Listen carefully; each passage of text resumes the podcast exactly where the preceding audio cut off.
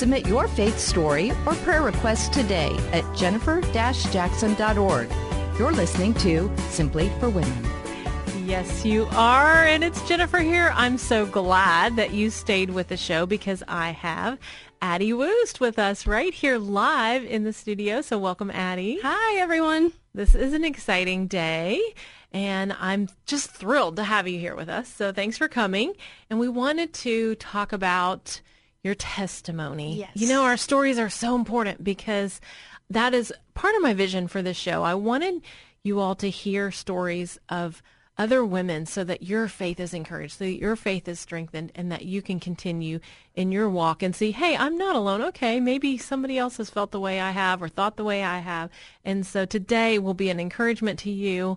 And Addie, I don't know where you want to start, but back at the beginning, I guess. yeah. So there's so many pieces to my testimony. On the drive here, I actually, I always turn on like ambient music and I, you know, pray out loud. And I was just asking God to give me the words that will touch young women especially because I feel like my story with God really picked up um, from a young age. So I kind of wanted to talk about young women and dating Cool. and how my dating life really affected my spiritual life and everything I learned in the process. So I'm sure you maybe have some dating stories too, Jen, oh, oh, yes. I'll share kind of from the start. So Okay. uh, right in high school, I had my first boyfriend when I was around 17. You know, we all have that little prom date and things like that. And my parents hadn't really talked to me much about, you know, how you should pray over every dating relationship you have in your life.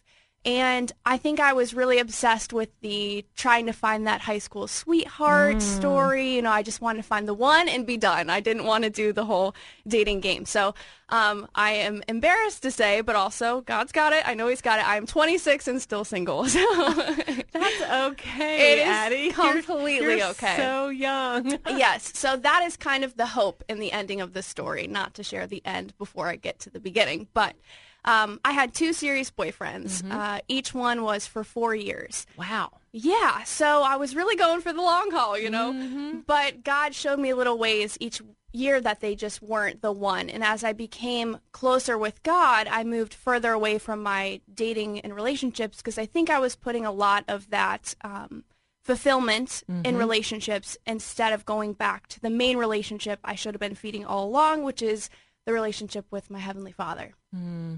So what you're saying is it's because you were spending so much time in that dating mm-hmm. relationship, it kind of kept you from spending time with God? Yeah, so I was trying to find that fulfillment, that love, that hmm. attention, that joy, and that peace, and you know, finding a partner for life. Even from a young age, I knew I had the intention of dating for marriage, but what I wasn't doing was putting God at the center of it first. Yes. I was still so young and hadn't really found my personality and my relationship and who I was as a Christian. So it was really hard to invite somebody else into the picture until I had that. How important is it to date someone that knows the Lord? It is so important. So mm-hmm. when they say, you know, be equally yoked, it's so important because looking back now, there was so much um, un- unsettlement. Is that a word? Mm-hmm. Mm-hmm.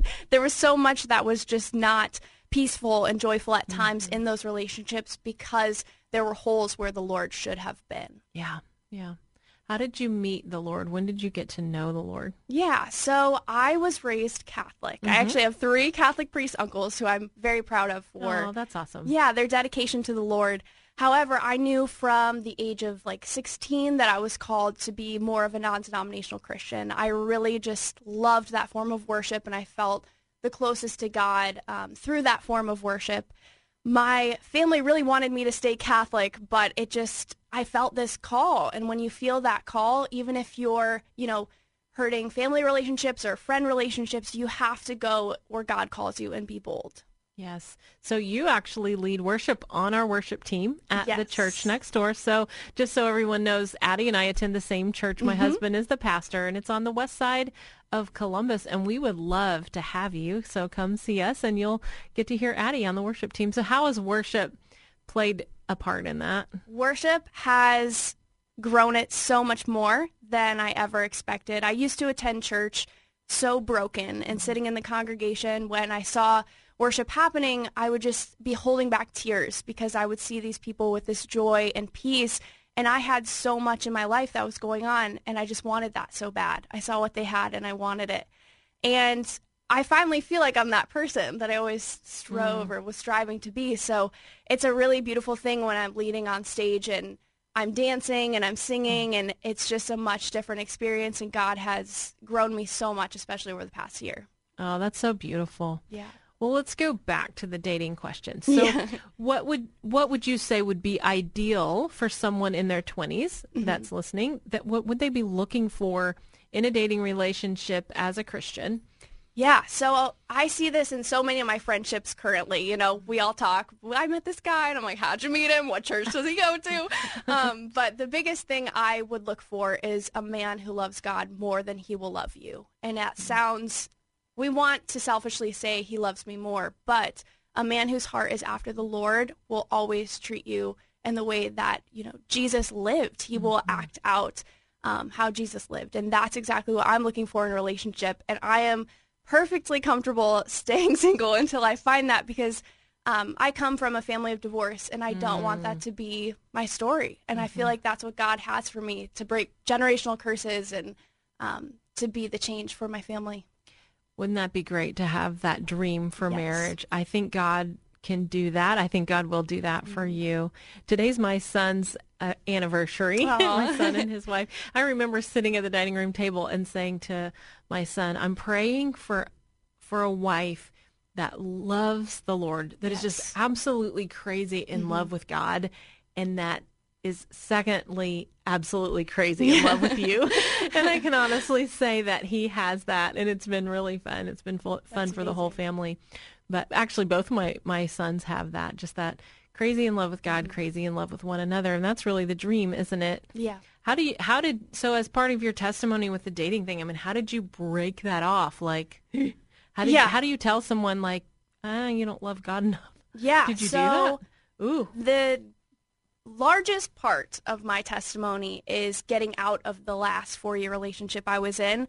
It was messy. Um, we lived together. Mm-hmm. So I was mm-hmm. very much, you know, kind of a lukewarm Christian at the time. I always told myself, justified it, you know, it's okay because we love each other and we're going to get married someday. And just God convicted me in so many ways. He said, this is just not it. He's not the one. Mm-hmm. And as I knew, there was a moment where I remember I was sitting on my bathroom floor and I was just crying out to the Lord saying, I know this isn't right anymore. Give me the mm-hmm. strength. Give me the wisdom.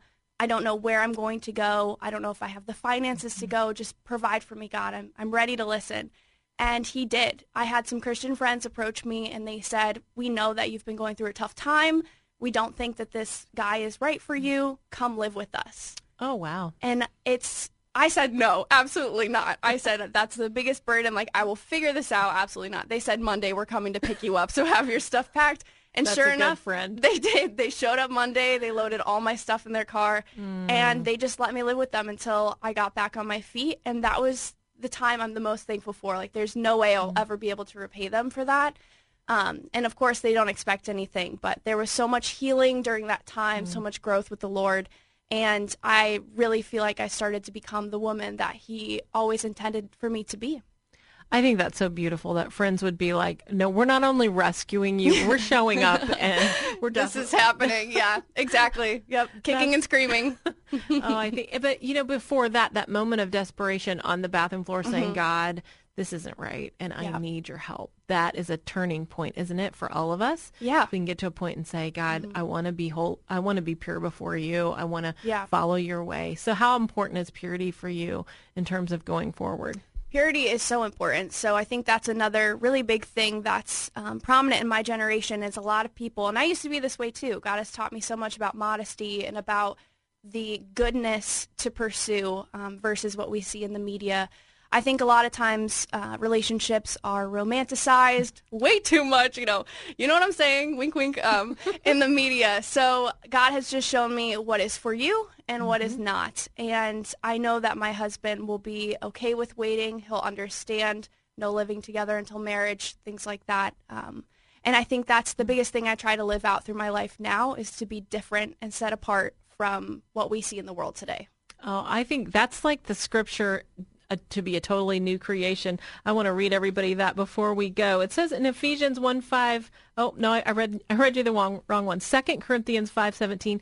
Now, if anyone is enfolded into Christ, he has become an entirely new creation. Behold, everything is fresh and new. To me, that verse sums up mm-hmm. where God brought you along on that dating relationship. Yes. Amen. That is so encouraging to so many people. And I hope that you will stay with us for the next show because we're going to have Addie back. We have more to talk about. We're going to go a little bit deeper and talk about even more. I even heard that oh you, were a, you were a bodybuilder once. yes, once, once a long time ago. So we're going to talk about so many fun things. But Addie, thanks for being with us today. You have been listening to Simply for Women. I'm Jennifer Jackson. I want you to do me a favor. I want to meet you. So if you'll come on over to the church next door December 6th at 6.30, I'm going to do a devotional lesson on a Christmas heart. And I want you to bring a Christmas cookie to share. How about a recipe to exchange? We're just going to have a really good time at the church next door, December 6th at 6.30 i want to get to know you so come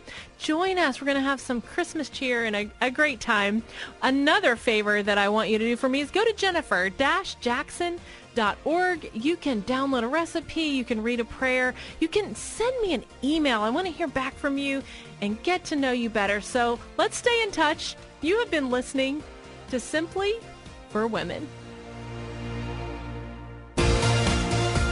We hope that today's show has been a blessing to you as you seek to simply live out your faith. To hear today's show again or to share it with a friend, search Simply for Women wherever you get your podcasts or visit Jennifer's website at jennifer-jackson.org. That's jennifer-jackson.org. Thanks for joining us on Simply for Women. Take time today to simply be, simply be with God.